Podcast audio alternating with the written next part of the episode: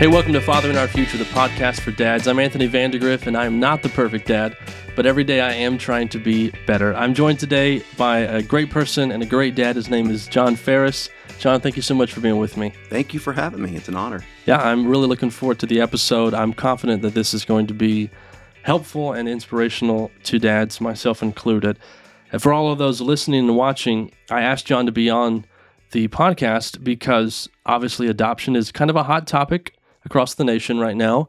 And John and his wife, in their lifestyle and their life in general, adoption and fostering has been a pretty big part of it all. Yes, sir. And so John's going to come on and share a little bit of his life, a little bit of his story and his journey, talk to us about fostering, adoption, and I'm looking forward to his answer on kind of the heart and mentality behind it all. I know it's going to be good. So anyway, without further ado, I've kind of let the cat out of the bag a little bit on telling everyone that you're a dad, but why don't you tell us how many kids you have? You bet.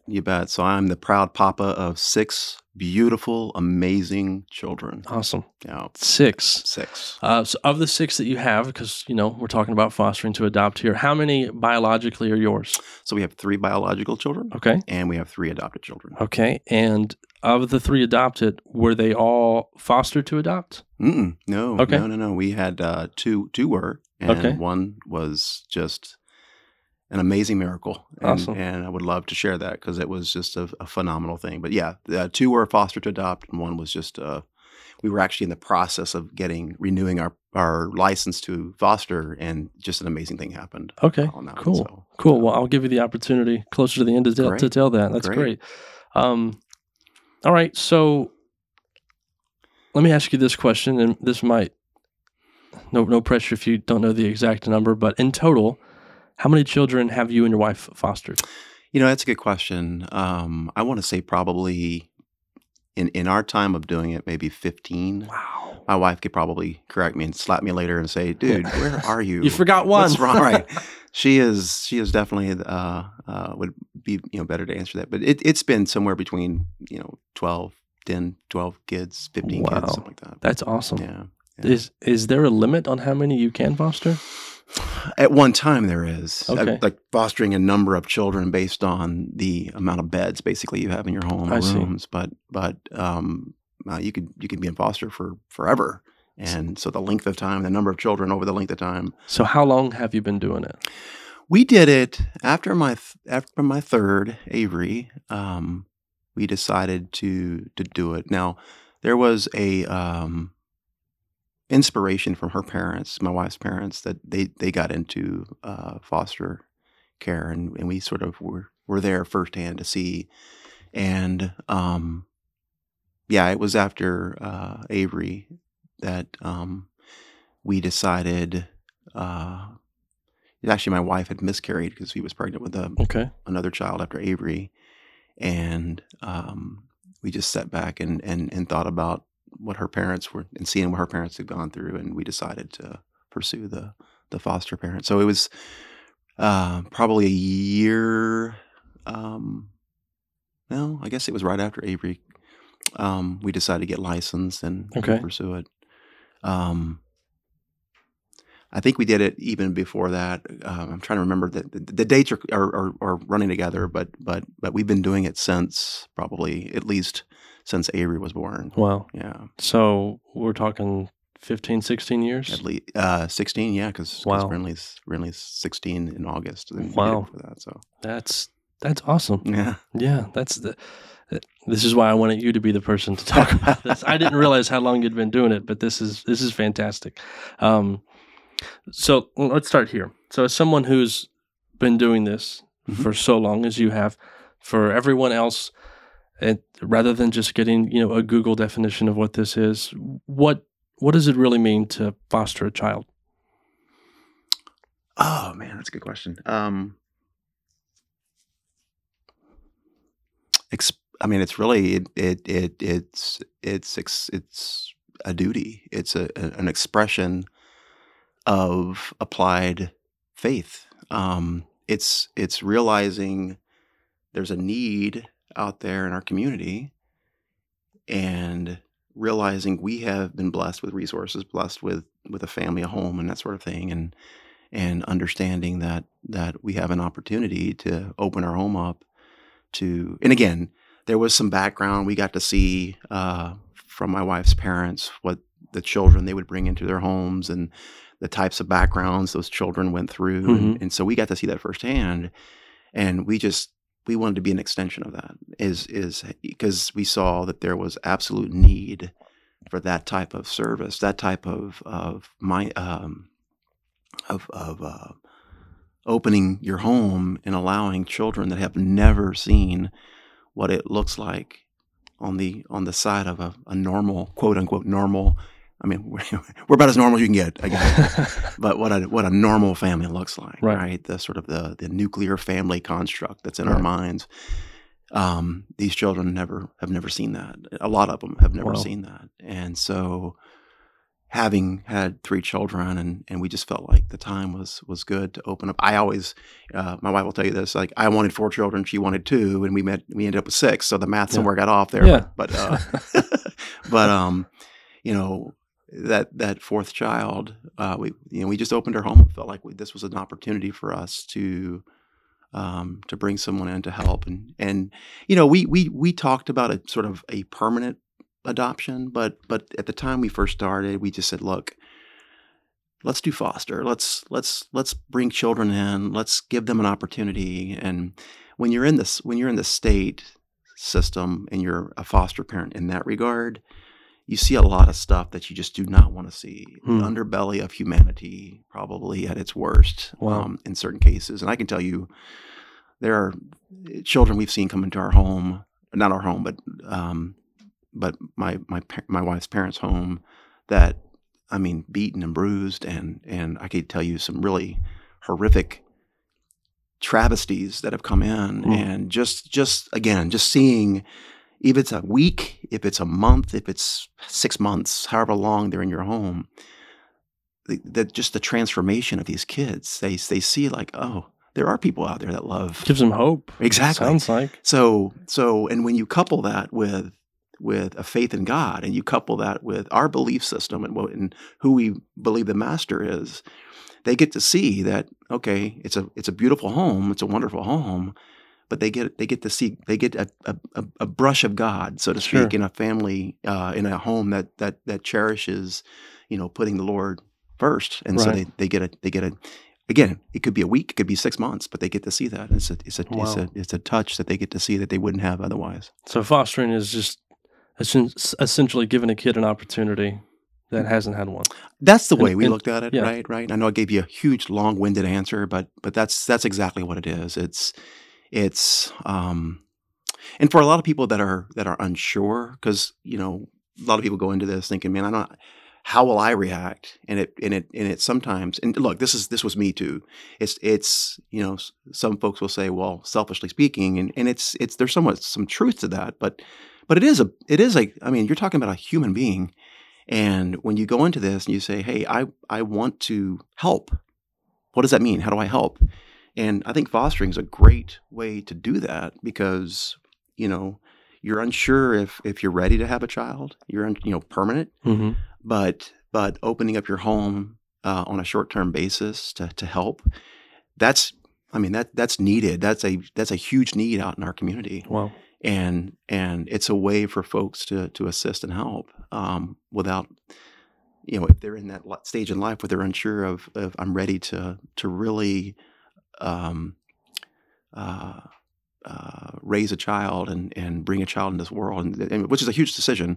And look, I'll just tell you, there's no difference in that decision between biological children and foster children and adoptive children. The whole initial point is bringing a child and caring for a child and raising a child, whether they're biological or not biological, it's the same. It's the same decision point. It's the same result. I mean, there's differences, but you know what? I've got every one of my children, the 3 biological and the 3 non-biological, every one of them have different personalities and different ways about them and different things they think of.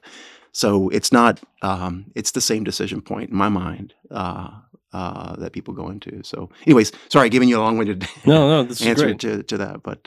But yeah, foster is probably more of a way to sort of get that sort of interim, sort of short-term assistance and provide that, which is huge. It is so It is such a big impact on those kids' lives, for sure. I mean, just the concept that you talked about. You take kids who come from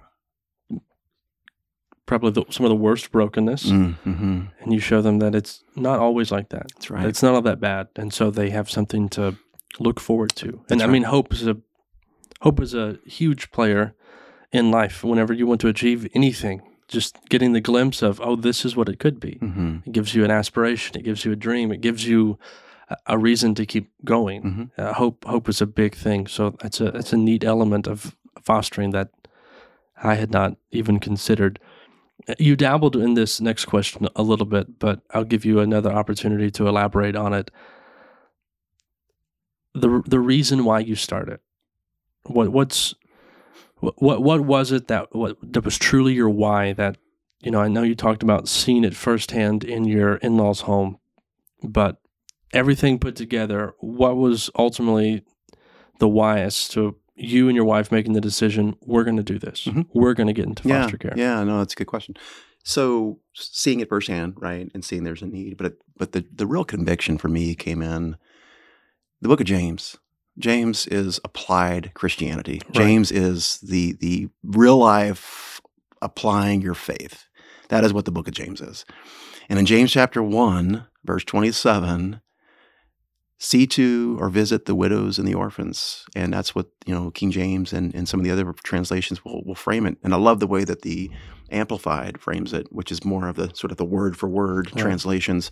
It says, see to the widows and the orphans and help them. And it was a conviction for me to say, look, if you are who you say you are and you really believe in who God is, take my word and apply it. And so for me, it was, and my wife before me, but for me, it was that conviction, seeing that, saying, hey, this is something that's tangible. This is something that I can absolutely do today. And I love children. I love kids. My 3 kids at that time, they were, you know, my life. And there were so many at that time. The need to have that love extended to other children was just, it was rampant. I mean, and it's still today. My understanding, we've not been in the foster system for a while, but the need's still there. Sure. And so, for me, it was seeing the need coupled with this conviction from the Lord, reading James and saying, it doesn't get any more concrete and black and white than that. Yeah. For me, and, you know, other folks have other convictions and that are absolutely just as valid and convicting. But for me, this was something that we saw the way that I was raised, the way my wife was raised, and seeing it in front of us, that's what really got me into this day one. Yeah. Well, as you pointed out, when it talks about, you know, seeing to and helping the widows and the orphans, it's prefaced by, this is what true and pure religion looks like. That's right. Undefiled religion. I should have stressed that. That's exactly right. This is what it looks like. And if you're going to live it out.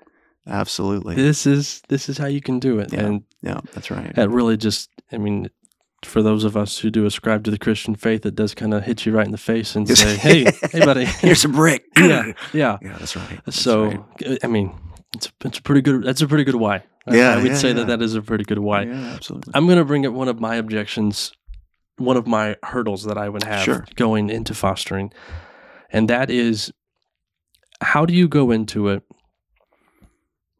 knowing that there's a chance and possibly even a likelihood? I mean, just based off what the numbers you gave me potentially 15 that you fostered, and 2 of them is what you've adopted out of the fostering process. So going into that, how do you prepare yourself, or what's the mentality that you have to have, knowing that the children you bring into your home, that you welcome into your home, you make the commitment to love them as your own, but there's this really good chance that they'll have to exit your life? Yeah. How do you overcome that? You don't. I'm just going to be honest with you. It is something that nags at you.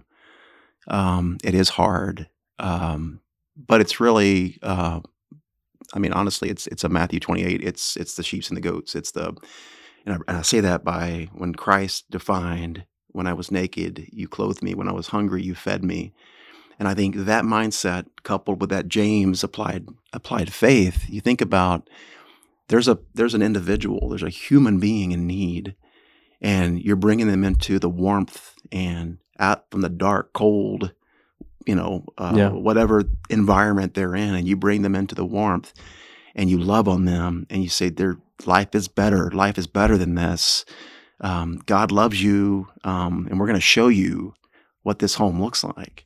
And you know it with a sort of this missionary approach to each child that comes in your home. I think that helps, but you never get over it. You always get a little attached to one, and some of them more than others. And we, sorry, you're okay. We had one that was in our home not too long ago, before Keegan, mm-hmm. and man, we loved that little guy, but. There was a great aunt and uncle up in Washington that really wanted him too, and that's the right answer. I mean, they'll tell you the system will say that's the right answer. You reunite them with biological family. Now, I personally sort of disagree with that because we're kind of proving that wrong. Sure, because family is family. Family doesn't matter blood, how you relate it, but that's sort of the state mentality is let's reunite them. And they were great people. They were super. Loving and we got one little about a year after he left, we got a little video of him crawling for the first time, but man, we were when they came and picked him up and drove away. It was hard on all of us, but we came together and we prayed and we said, this is what you want, God. This is your will, and we have to understand that. Just mm-hmm. like anything else in your life, anything else that you do, that you have to just understand that there's a bigger purpose and a bigger cause behind what you do, and you have to subordinate yourself and your feelings and your attachments. Just like John said, I have to decrease so he can increase, and that's exactly what we do. Is you have to subordinate your feelings and your attachments and sentiments, and say there's a reason why this little guy wasn't meant to be in our home, but meant to be in these two folks' home mm-hmm. up in Washington. There's a reason for that. Is it easy? Nope, it's not. Is it? Does it get easier with each one? Nope, it doesn't. It's hard, but we wouldn't be human beings with.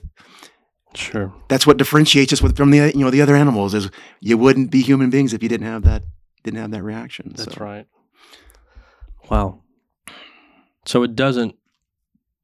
Get easy. It doesn't. There's really no mental preparation going into it other than realizing that you're doing something for a bigger purpose. Mm-hmm.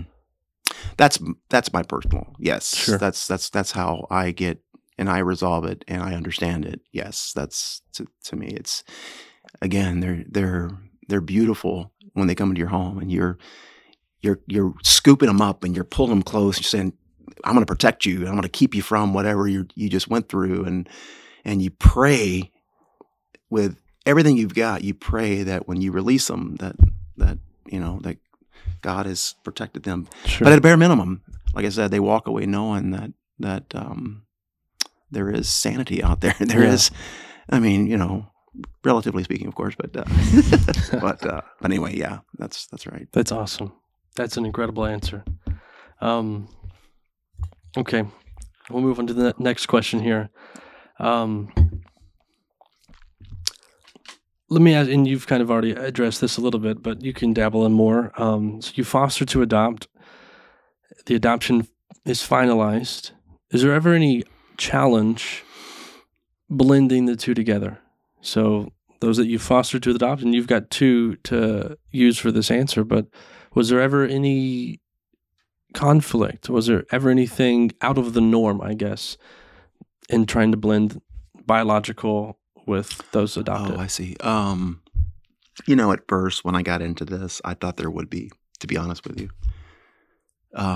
I thought that there would be this, I've got to act one way and do certain things and treat certain individuals a certain way because there is, when I first got into this, I perceived this to be a difference, but as I did it and as we got into it, there's not.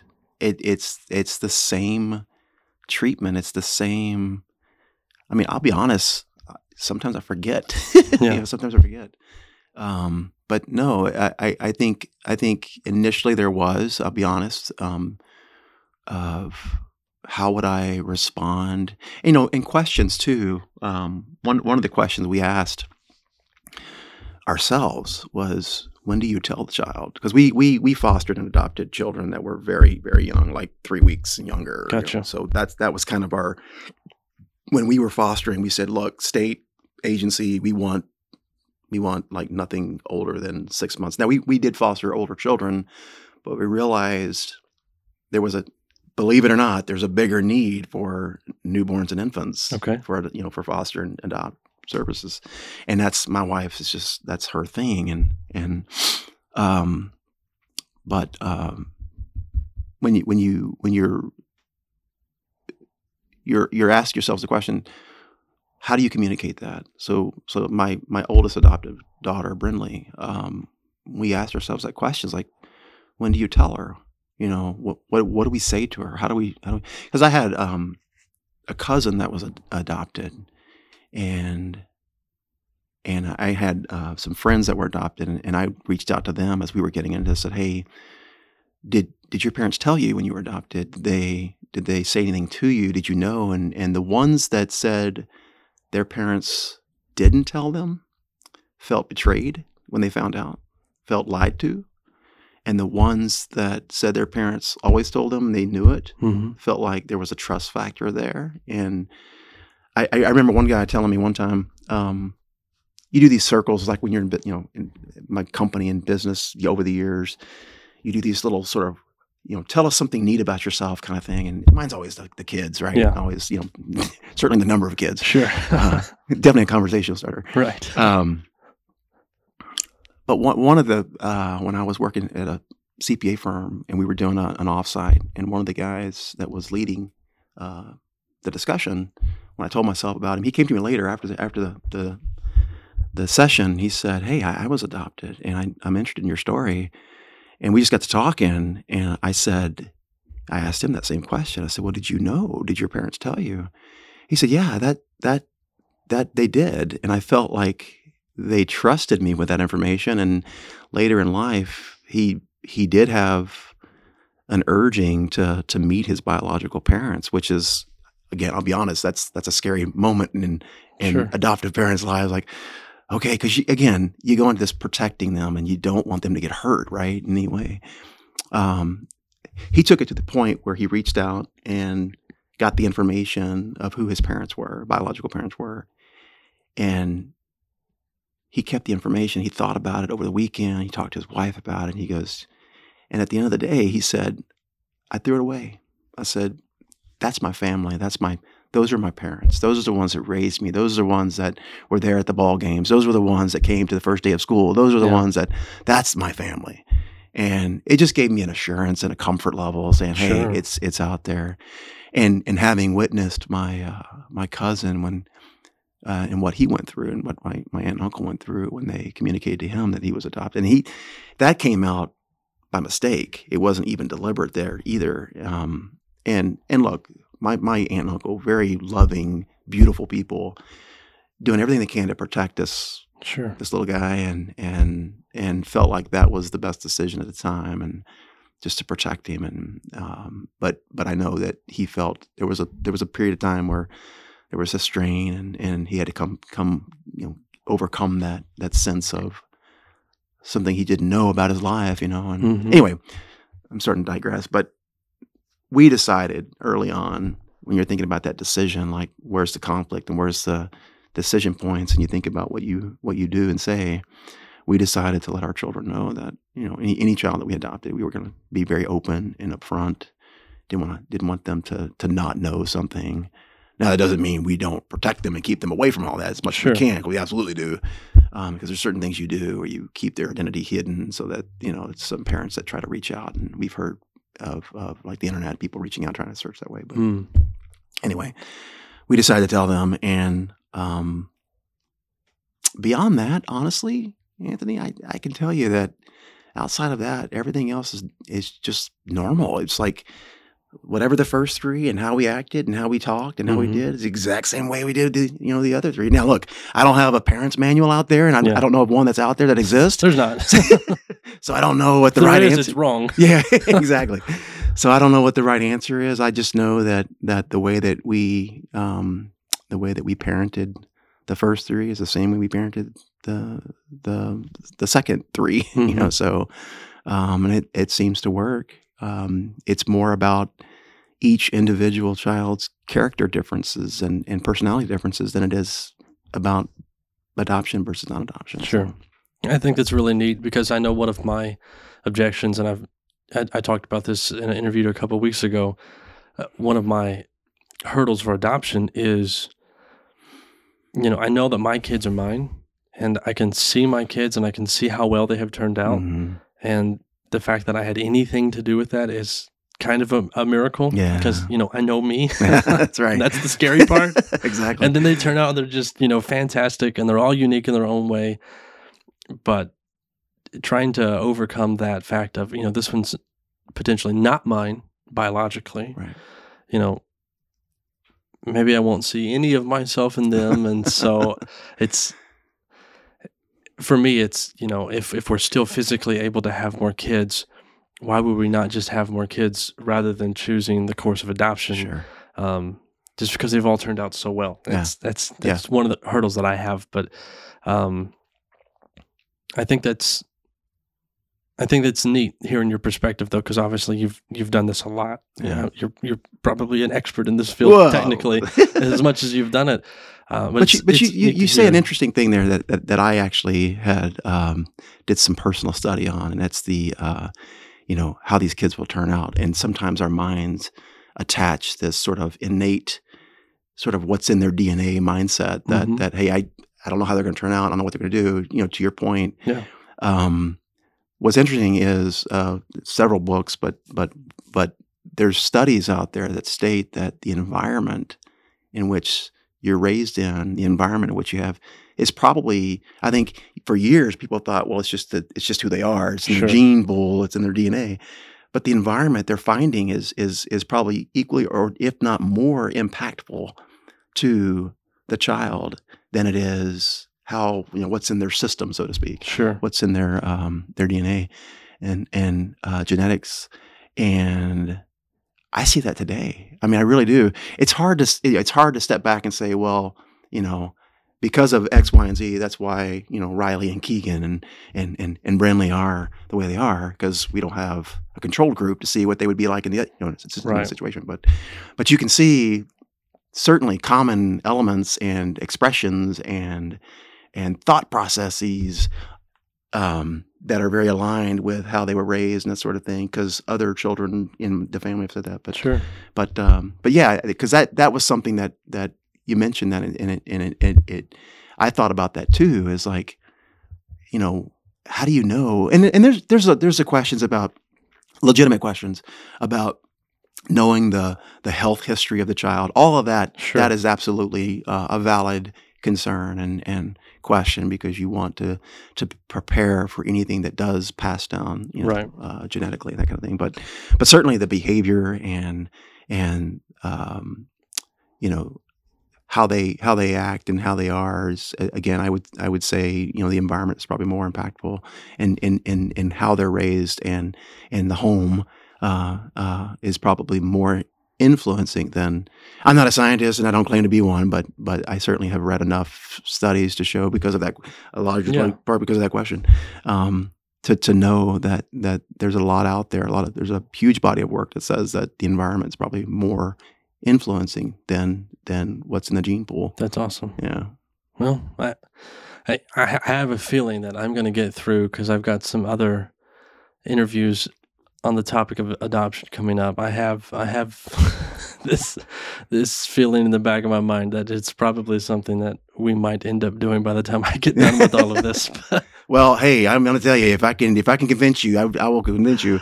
It is definitely something that all folks should consider, for sure.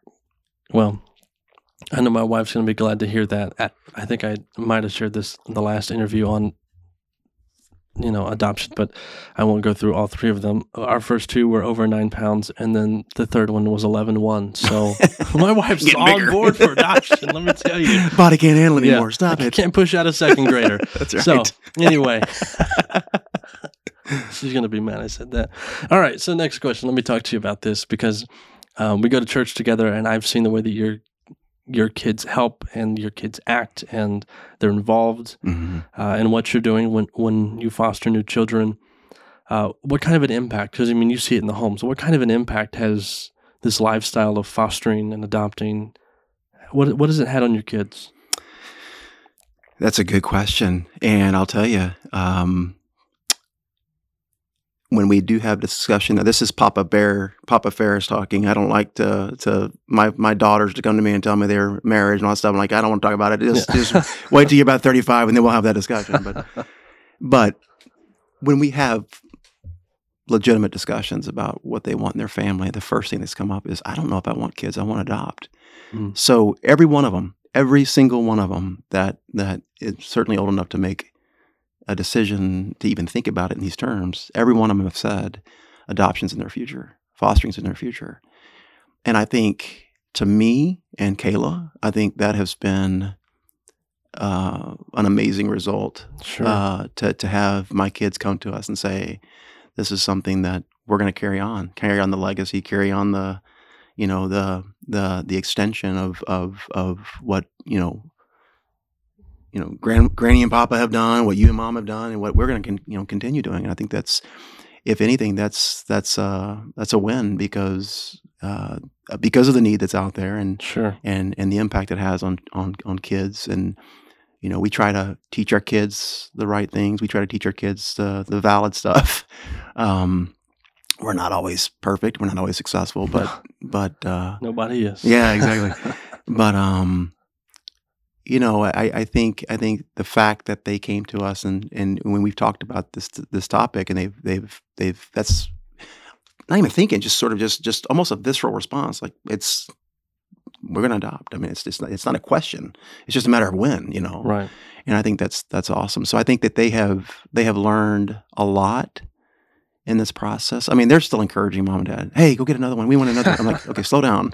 We're getting into advanced years. You want to see grandchildren eventually, but no, I think the impact on them has been nothing but positive, nothing but favorable. So that's awesome. No, that's a very neat concept and idea of continuing on that legacy. You know, not that it just stems from you or from their grandparents, but you know, it reaches back to the why you gave earlier of this is what true and pure Christianity is. This is what religion looks like, you know, doing this. That's right. That's right. To continue to live that out when, as you said, there is a great need for it. That's I'd imagine that's a pretty cool response to see in your children. Oh, it is. It is. It's like, you know, we're like, yes, we did something right. Yeah, that's all we need as parents and dads is that one. I know. We can hang on that. It's like that one shot in golf. You get one good hit, and you're like, okay, that's all I'm doing. This is the story I'm going to tell everybody. One time this happened. That's right. So let me ask you this question. I know you've mentioned that it's something that every family should consider with the adoption route. Let's narrow it down to fostering. Mm-hmm. How would a family recognize if they're suitable to do that? Do you think that there are some qualifiers to that? That's okay. Do you think there's some qualifiers to that, as in, you know, do we need some sort of mental preparation for what we're going to do? Do we need particular financial preparation? Does our home need to look a certain way? Do we need kids before we do this, or should we just welcome them in with no other kids?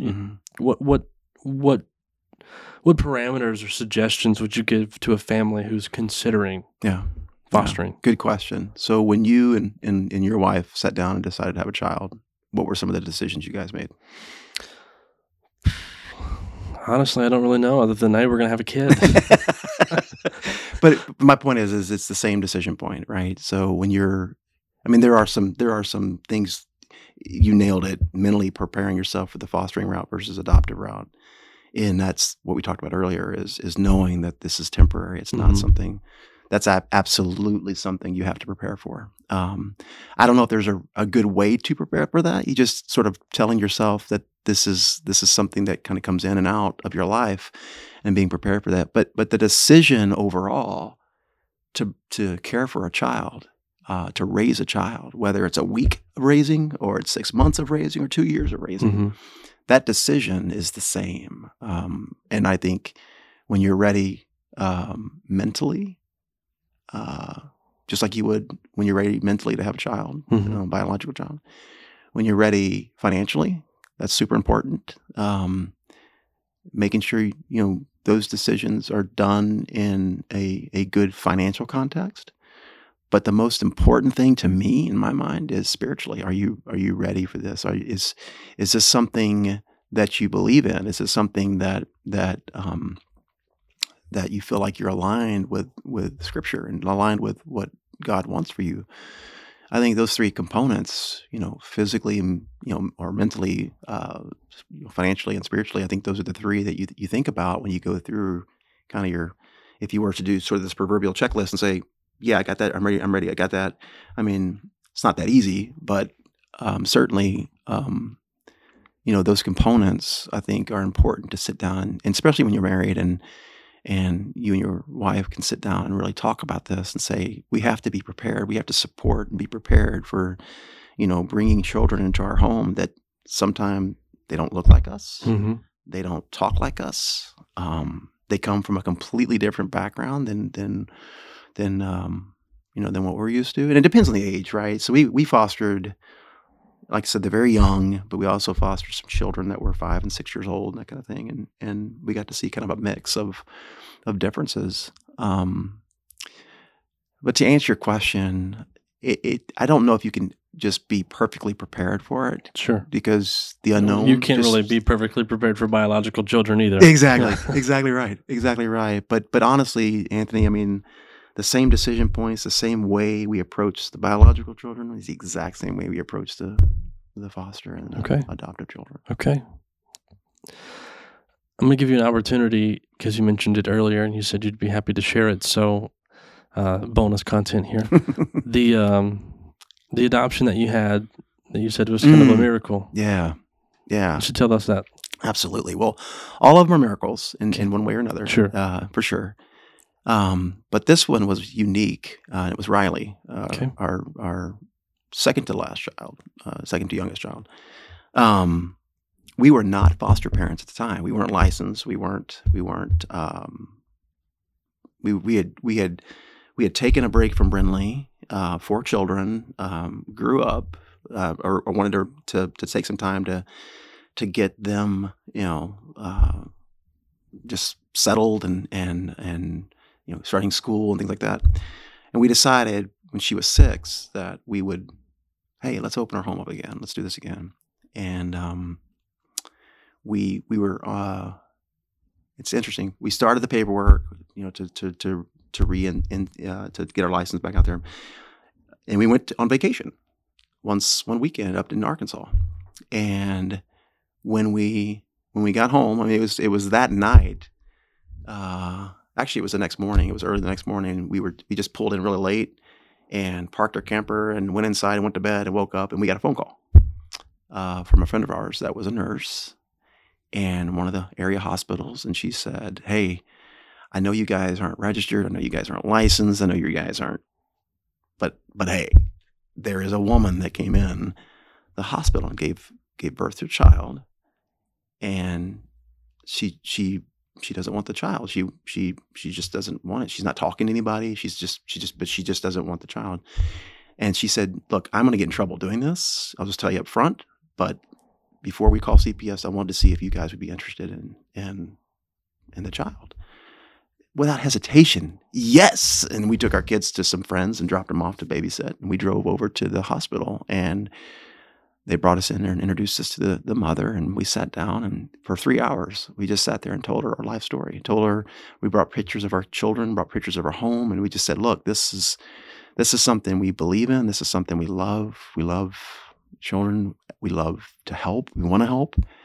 And it was interesting because she just sat there and listened. Didn't ask any questions really. Just sat there and listened to us. And we got through and we looked up and she said, I want the child to go to you. I want the baby to go, because she's, parental rights and all that stuff. Mm-hmm. And so she signed paperwork that basically stated that we could have guardianship over the baby. But we got to name the baby. We got the name of Riley. Our names are on the original birth certificate because she had delegated that over. But we just had guardianship rights at that point. And she said, well, listen, I'm going to go out of town to Houston, be back in about a week or so, and I'll sign the final paperwork. So it gives you full, waive my parents' rights and everything. So we took her home, and we were loving on her and just praying that this all, and that's the scary moment. This is not done through any state agency. It's not. It's just two sure. people coming together and saying, completely outside the state. And of course, we had a foster attorney that we used when we were in the foster parents to adopt, and we pulled her in to get her involved and say, hey, you just want to make sure that the paperwork's legit and we're not doing something that we shouldn't be doing. And things. And so she was there. She says, no, just. This is the form, this is the paperwork, this is all the stuff that she needs to fill out. So when she gets back in town, have her fill that out. We didn't hear from the lady. We didn't hear from her the next week. Didn't hear from the second week. And it was about the third or fourth week, we finally Kayla got a phone call.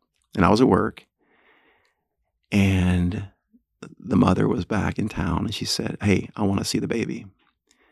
Or no, she goes, hey, I'm ready to sign the papers. But hey, can you bring the child? And before, she didn't want to see her at that time. Now she wants to see her. And my wife just freaks, flips out. She calls me in tears. I know this is the right thing to do. I know we're supposed to do this, but now she wants to see the child. John, we're going to have to. I said, just wait. Let's just see how this plays out and see where, where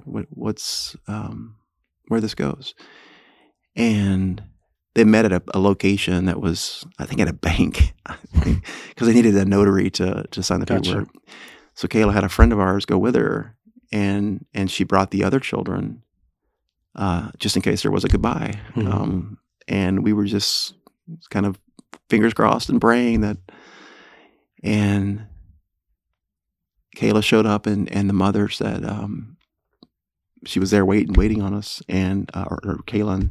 And Kayla said, do you want to see the child? Are you ready? She goes, no, let me sign the paperwork first. So she signed all the paperwork and she was good with it. And then she saw Riley. And,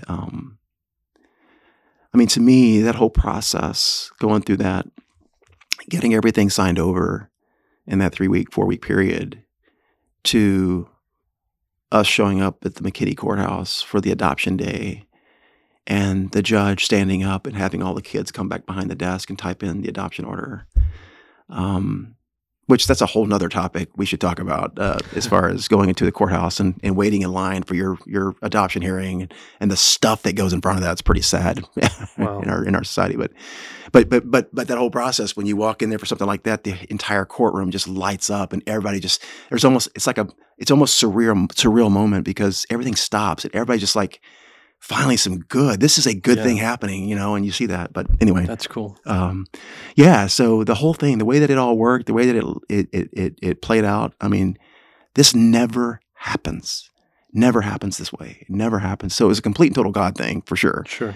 But it was a miracle because typically, and again, we saw this with the other two, is there's a lot of paperwork, there's a lot of hearings, there's a lot of parents but family that could potentially getting involved. And so you have a little bit of that going through it. But this was completely just 100% all the way through and all the way to adoption a year later and officially adoption. And so that whole process without having been licensed and seeking it out, to adopt, it just happened. And That's why when you think about, you know, Caitlin, Ashen, or Avery, God gave them to us, just like this gave Riley and Brinley and Keegan to us, just a different medium. They came to us, but all of them were given to us to take care of. So that one was unique though, because it was just, you know, completely outside of the system, completely outside of the normal process. And it just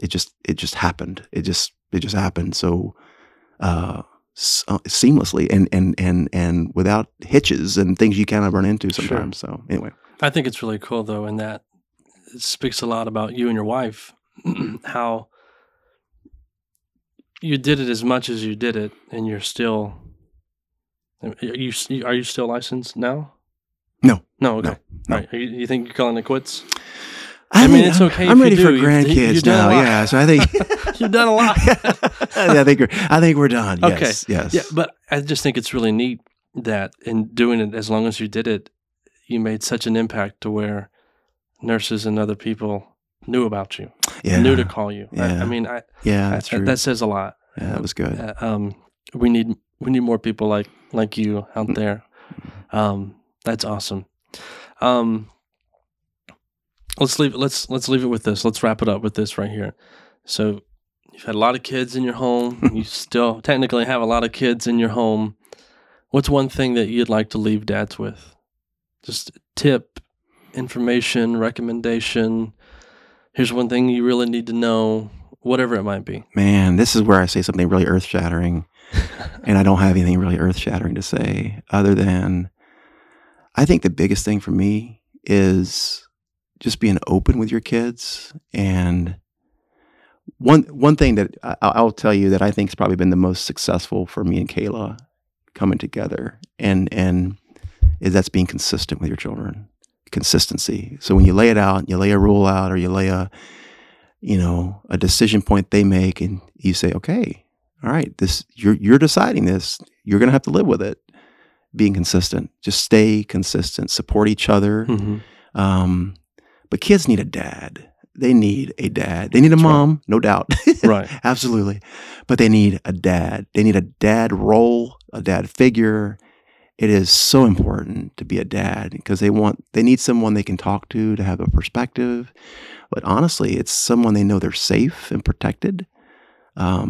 So I don't think I have a great sort of one-liner answer for you other than just what I... There's not one. That's why I asked. I'm just trying to... Yeah, but I would say probably consistency has probably been the biggest thing. If someone were to ask, like, how what's one teaching principle for your children? I think being consistent with what you do and what you lay out for your children, just sticking to that and being consistent with it. Yeah, that's good. I know that's a struggle point for a lot of people who have multiple kids because, baby number 3 or baby number 4, they don't have to do what baby number 1 and number 2 did, right? That's exactly right. Completely different. That's right. Yeah, you're the 4th one. We're tired of kids. Yeah. You can do whatever you want.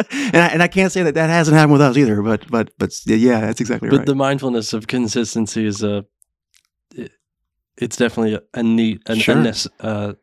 necessary component. And know they're watching you like a hawk, too. I mean, they watch everything you do, too. So, yeah, if you be mindful of that as well. But. That's awesome. I'm going to wrap up with one question that I meant to ask you. Mm-hmm. So when you made the decision to tell your children that they were adopted, what age did you resolve on? Was there a particular point? No, we pretty much started very early. Now, 2 of my children, it's pretty clear, but with Brinley, I think we told her from day one that actually I think what helped was my wife used to do life books, and so they would do pictures and storylines and things like that. And we started by telling her, when you first came into our home when we were fostering, we just pretty much when she was old enough to comprehend, we didn't tell her when she was like 5, but we told her maybe it was about that time. But earlier than that, we wanted her to develop and be able to process it. But, man, I don't remember the exact time we sort of. It's almost been like just a part of who we are, and looking at pictures and things like that with her, and her being very cognizant early on of how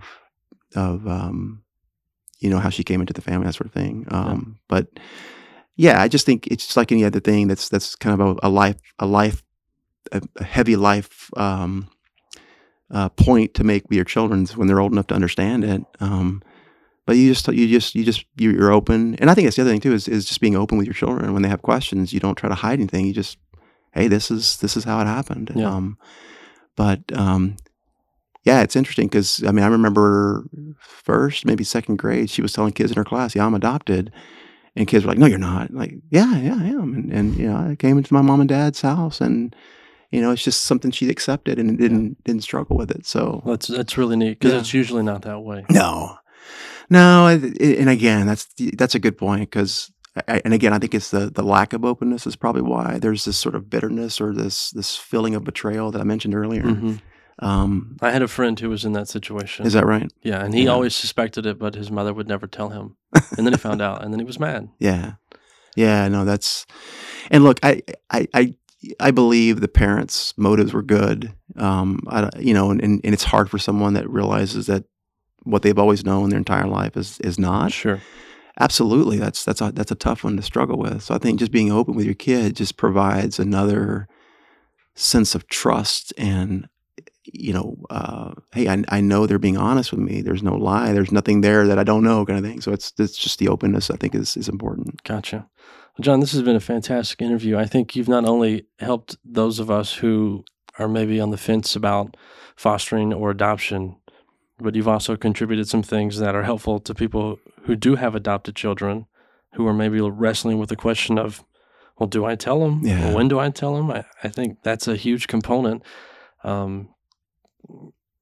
This has been a great interview. That's good. If I can get more people involved and more people engaged, and I'm a big cheerleader for it. So that's great. I hope, and I'm absolutely happy to entertain questions or anything that that follows up from this. I'm a big proponent of it. So well, you send them to me, and I'll send them to him.